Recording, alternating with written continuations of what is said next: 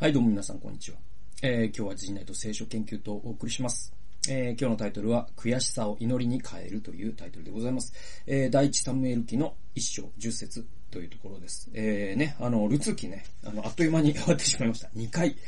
2回しか、えー、ありませんでしたけれども。でもね、ルツ記、やっぱ、ルツ記面白いですよね、やっぱね。うん。あの、ボアーズの生き様であったりとか、まあ、ルツキの後半のね、ボアーズのね、振る舞いとかもね、すごく面白いんですけど、あの、ちょっと飛ばしまして。えっと、それぞれに読んでいただければと思います。で、えっと、今日からはですね、サムエル記というところにいよいよ入っていくんです。で、サムエル記というのは、あもうサムエルが主役でありながら、あサウルとダビデが登場していく。つまり、そのイスラエルのね、時代が、あの、あたもイスラエルという、まあ、物語が新しいフェーズに入っていくのが、まあ、このサムエル記でございます。で、サムエルという人物は、まあ、その転換点に、いる重要な預言者なんですけれども、えー、一章では、そのサムエルの母親であるところのハンナの物語が出てきます。で、えっと、まあ、あの、ルツ記のところでも言いましたけれども、くね、日本人でルツという、名前の女の子がいたら、ほぼほぼ99%クリスチャンだっていう話をしましたけど、ハンナという名前の人がいたら、この場合もですね、99%ぐらいクリスチャンなんじゃないかなと思います。で、日本人の方ですね、ハンナっていう名前ね、実はね、いらっしゃいます。で、大抵ね、クリスチャンで、得てしてなんか牧師のね、娘さんだったりとか、結構クリスチャンあるあるなんですけども、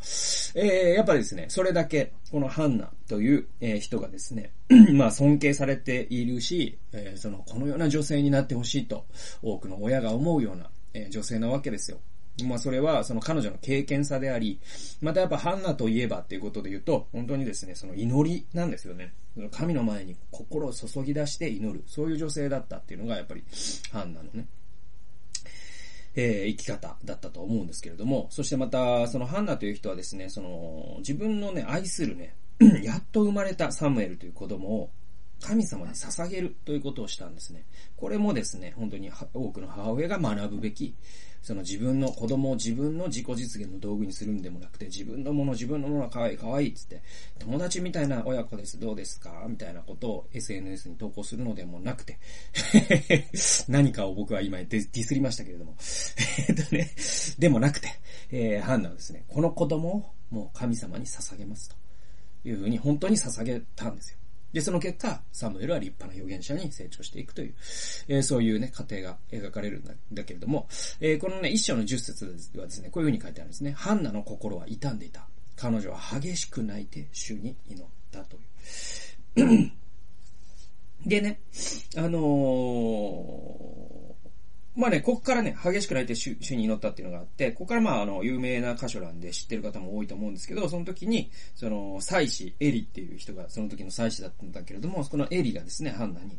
あなたはなんでね、なんかブツブツ言ってんですかと言うんですよ。でね、あのー、それはもう、ハンナは心で祈っていたので、唇だけが動いて声は聞こえなかった。それでエリは彼女が酔っているのだと思ったって言うんですよ。でね、だから、その、最、ね、その神殿のところに来て、ね、なある女性が、もう、口をパクパクパクパク動かしてると。パクパクパクパク動かしてて。で、もうずっと下向いてパクパクパク。下向いて、パキ口をパクパクパクパク。パクパクパク。ね。これあの、駅に時々いるじゃないですか。あの、ストロングゼロが、の缶が5本ぐらい並んでて、その横でおじさんが口をパクパクパクパク。あれはもう完全に酔っ払ってるんですけど、あれは酔っ払ってるんですよ。あれはや酔っ払ってるんですけど、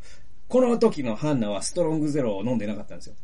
いや、違うんですよ、エリ、エリさんと。ストロングゼロじゃないんですと。私は今祈ってたんですと。言うんですよ。ね。で、えー、こう言うんですね。ハンナ答えた。いえ、祭司様。私は心のなに悩みのある女です。ブドウ酒もお酒もストロングゼロも飲んでおりません。ストロングゼロは今僕が付け足しました。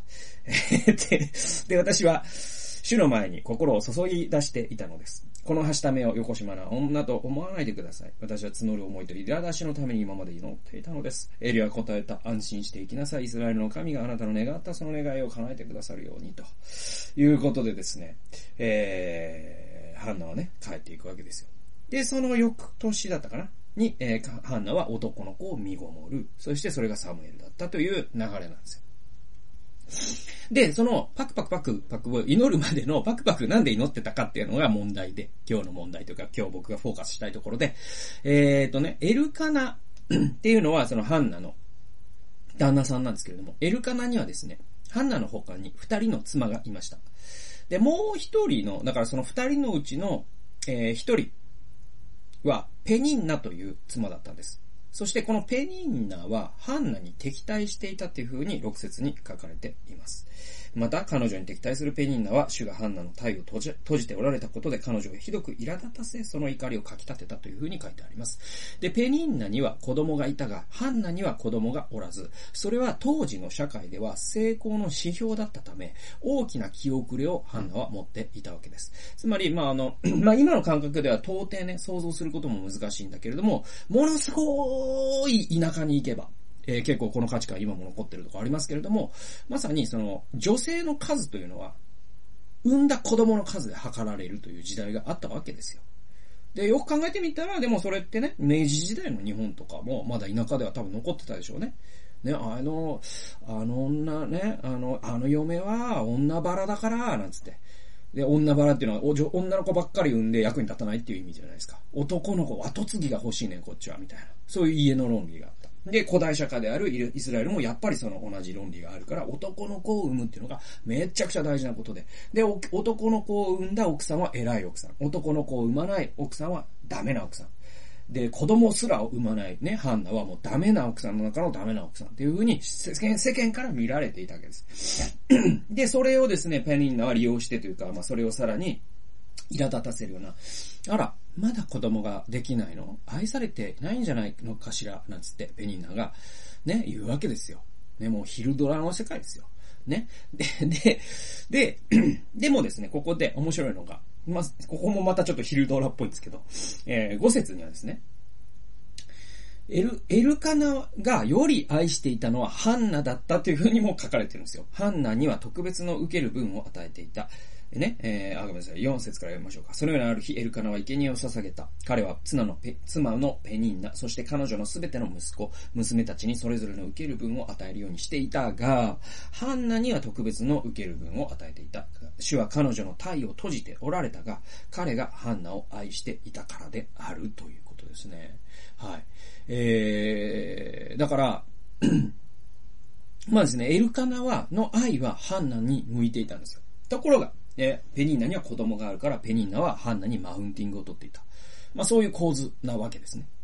で、ペニーナは、わざわざハンナを怒らせるような行動をしていたというふうに、えー、聖書は言っています。7節そのようなことが毎年行われ、ハンナが主の家に登っていくためにペニンナは彼女の怒りをかき立てるのだった。そう、こういうわけでハンナは泣いて食事をしようともしなかった。で、もう、この怒らせるようなですね、もうマウンティングによって、もうハンナはもうクタクタになって、精神的にダメージを受けて、えー、食欲もなくなり、泣いていたわけでございますよ。で、そのような時に、えー、夫のエルカナが慰めの声をかけます。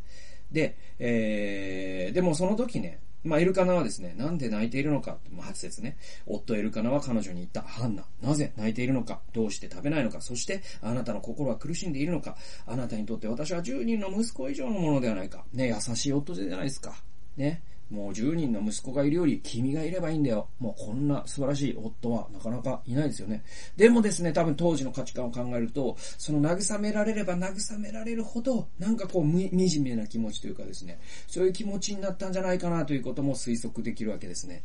で、そのような状況の中で、じゃあハンナが何をしたかというのが問題で、問題というかこの重要なところで、ハンナはですね、いろんな行動を取り得たと思います。まずは、ペニンナにファイトバックする必要、ね、こともできたと思うんですよ。怒りを怒りで返すっていうか、もうマウンティングをし返すと。いやもう私の方が夫に愛されてますけど、なんつって。ね。ね、あなたはなんかプレゼントせ、ね、誕生日も忘れられてるんじゃないんですか？私はもう誕生日にネックレスもらっちゃったんですけど、みたいなこともできたわけですよ。それしてないんですよね、ハンナはね。で、あるいはですね、エルカナにもさらなる慰めを求めて依存していくこともできたでしょう。で、あるいはですね、エルカナを用いてペニンナに嫌がらせをすることもできたでしょう。これまさにですね、創世記の、えー、これ十何章だ。えー、3章、4章ぐらいですかね。あのー、アブラハムの、その、えー、妻のサラの女奴隷であったハガルが子供を産んだ時に、ね、ハガルがちょっとマウンティングしだすんですよ。同じことじゃないですか。だから同じことが起きてるんですよ。で、ハガルがル、えー、サラに対してマウンティングし始めます。そしたら、えー、制裁であるところのサラはですね、アブラハムを通して、えー、ハガルをいじめようとするんですよ。で、だからこれ、サラと同じようにもできたわけですよ。ね。ハンナは。だけど、それもしなかったんですね。エルカナを用いてペニーナに家枯れをするのもやん、しなかったんです。じゃあ、サラ、えー、ハンナ、何をしたかというと、その心を神の前に注ぎ出し、悔しい思いを神にぶつけたんですよ。ね。で、ペニンナが苦しむようにというですね、なんかこう、そういう安っぽいカタルシスをハンナは求めなかったんです。そうじゃなくて、より建設的な方にですね、その怒りのエネルギーを向けていったんですね。つまり自分に子供が与えられるように、そして未来が開けるようにね、えー、そのような建設的な祈りをすることで、神の前に悔しさを祈りに変えていったんですね。で、この、だから、その悔しさを、こう、未来につながるようなエネルギーに変えていくっていう、このハンナの生き様って本当に僕はすごいなと思うんですね。だからなんかハンナというとですね、やっぱりこう子供を捧げたね、そういう経験さであったりとか、その心を注ぎ出したという祈りの生活みたいなことでよく引用されるんだけど、僕はこのハンナの一番の魅力は、この悔しさをポジティブなエネルギーに変えることができたっていう。で、ポジティブなエネルギーっていうのは、まあ、鳥もいいな、え、直さず、まあ、主に祈るということになっていったんだけれども、で、このね、え姿勢こそ僕はハンナから学べる最も大切なことの一つなんじゃないかなと思い思うんですね。で、急に話は飛びますけれども、えー、ちゃんと帰ってきますから安心してください。急に話飛ぶんだけどね。あの、た、たえっ、ー、と、武田真治さんね、いるじゃないですか。武田真治さんが、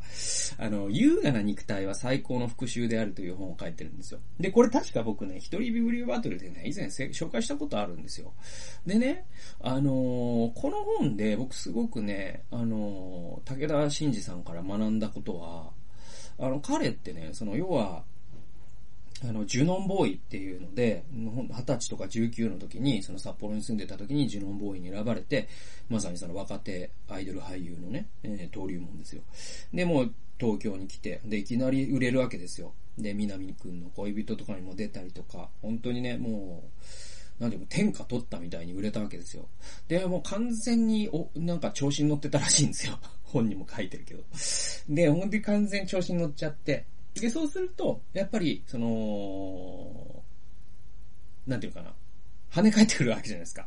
で、今度はいじめられたりもしたんですって。うん、で、やっぱ芸能界のいじめとかってさ、もう多分僕、ね、その本には書いてないけど、やっぱ僕らには想像できないようなきついものがあると思うんですよ。で、で、結局そのストレスでですね、彼は顎関節症という病気になっちゃうんですね。で、そこでお医者さんに行った時に、いや、この顎関節症はなんか顎の問題じゃなくて、あなたの体全体の問題ですから、えっ、ー、と、ストレスに対処するっていうことが大切なのと、あとは運動しましょうねって言われたんですって。で、当時全く運動する時間もなかったし、忙しかったからね。でも、彼は、まずはじゃあ縄跳びをしてみようと思って、まあ縄跳びしてみた。えー、そしたらなんか体調いいぞと。じゃあジョギングしてみよう。なんか体調いいぞ。えー、ジム行ってみよう。でね、ダンベルとか上げ始めた。あ、なんかいいぞと。で、それがずっと繋がってるのが今のまさに筋肉体操のあの、ね、優雅な肉体なわけですよ。でね、この本で武田さんが書いてるのが、この僕の肉体というのは人に見せるためにやってきたんじゃないって言うんですよ。そうじゃなくて、あの、優雅な肉体を持つことこそが、僕を馬鹿にした、そして僕をいじめた奴らへの最高の復讐だと思ってやってきたって言うんですよ。でね、なんかね、僕はすごくね、あのー、すげえいいなと思ったんですよね。うん。で、っていうのが、その、要は、そういうね、いじめにあった時に、あいつを見返してやろうとか、自分がもっと売れて、そしてその時にはあいつを貶めてやろうみたいなこともできるかもしれないし、あとは今だったらもうネットでさらに反撃したりすることもできるかもしれないし、えー、でもそういう方にエネルギーを使うよりも、この悔しさをダンベルにぶつけることで自分に筋肉がつついて、そしていい、いい体になれたら、そいつのおかげでいい体になれたってことになるでしょ？だからそいつは俺にいいことをしてくれたんだぜっていうのはもう最強の復讐じゃないっていうのが武田真治のまあ発想の転換で、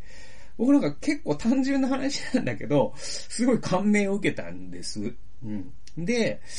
あのー、なんだろうな。だから僕も本当にそこから結構武田真治イズムを取り入れてて、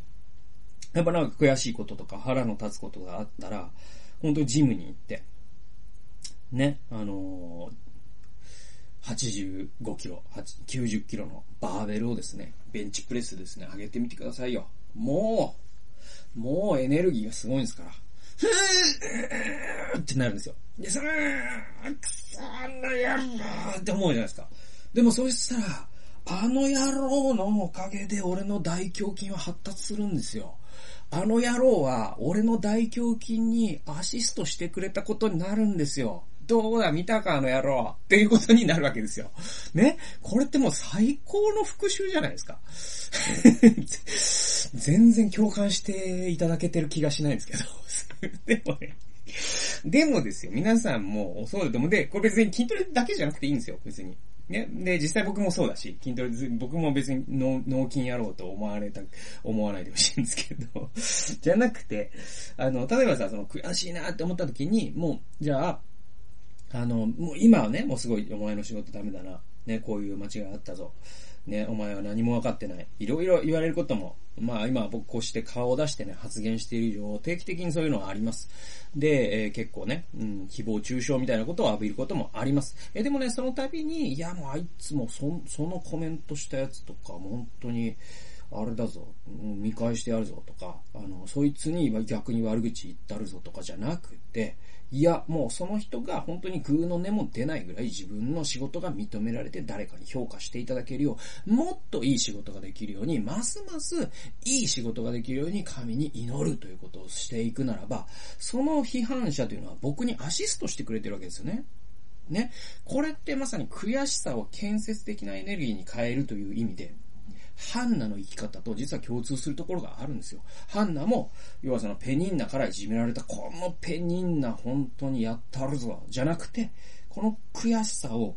子供が与えられますようにという切実な祈りに変えたことで、むしろハンナはですね、本当に子供が与えられたわけですから、だからペニンナはハンナに対してアシストをしたことになるんですね。これほどの素晴らしい復讐、ないじゃないですか。しかも誰も傷つかない。そして聖書には復讐はあなたたちのすることじゃないと書いてますから、その聖書の命令にも従うことになっている。このですね、悔しさを祈り、エネルギーに変えていくという生き方。これこそですね、僕らはハンナから学ぶべき生き方なんじゃないかなと。そんなことをですね、今日は伝えたい動画、音源でございました。最後まで聞いてくださってありがとうございました。それではまた次回の動画及び音源でお会いしましょう。さよなら。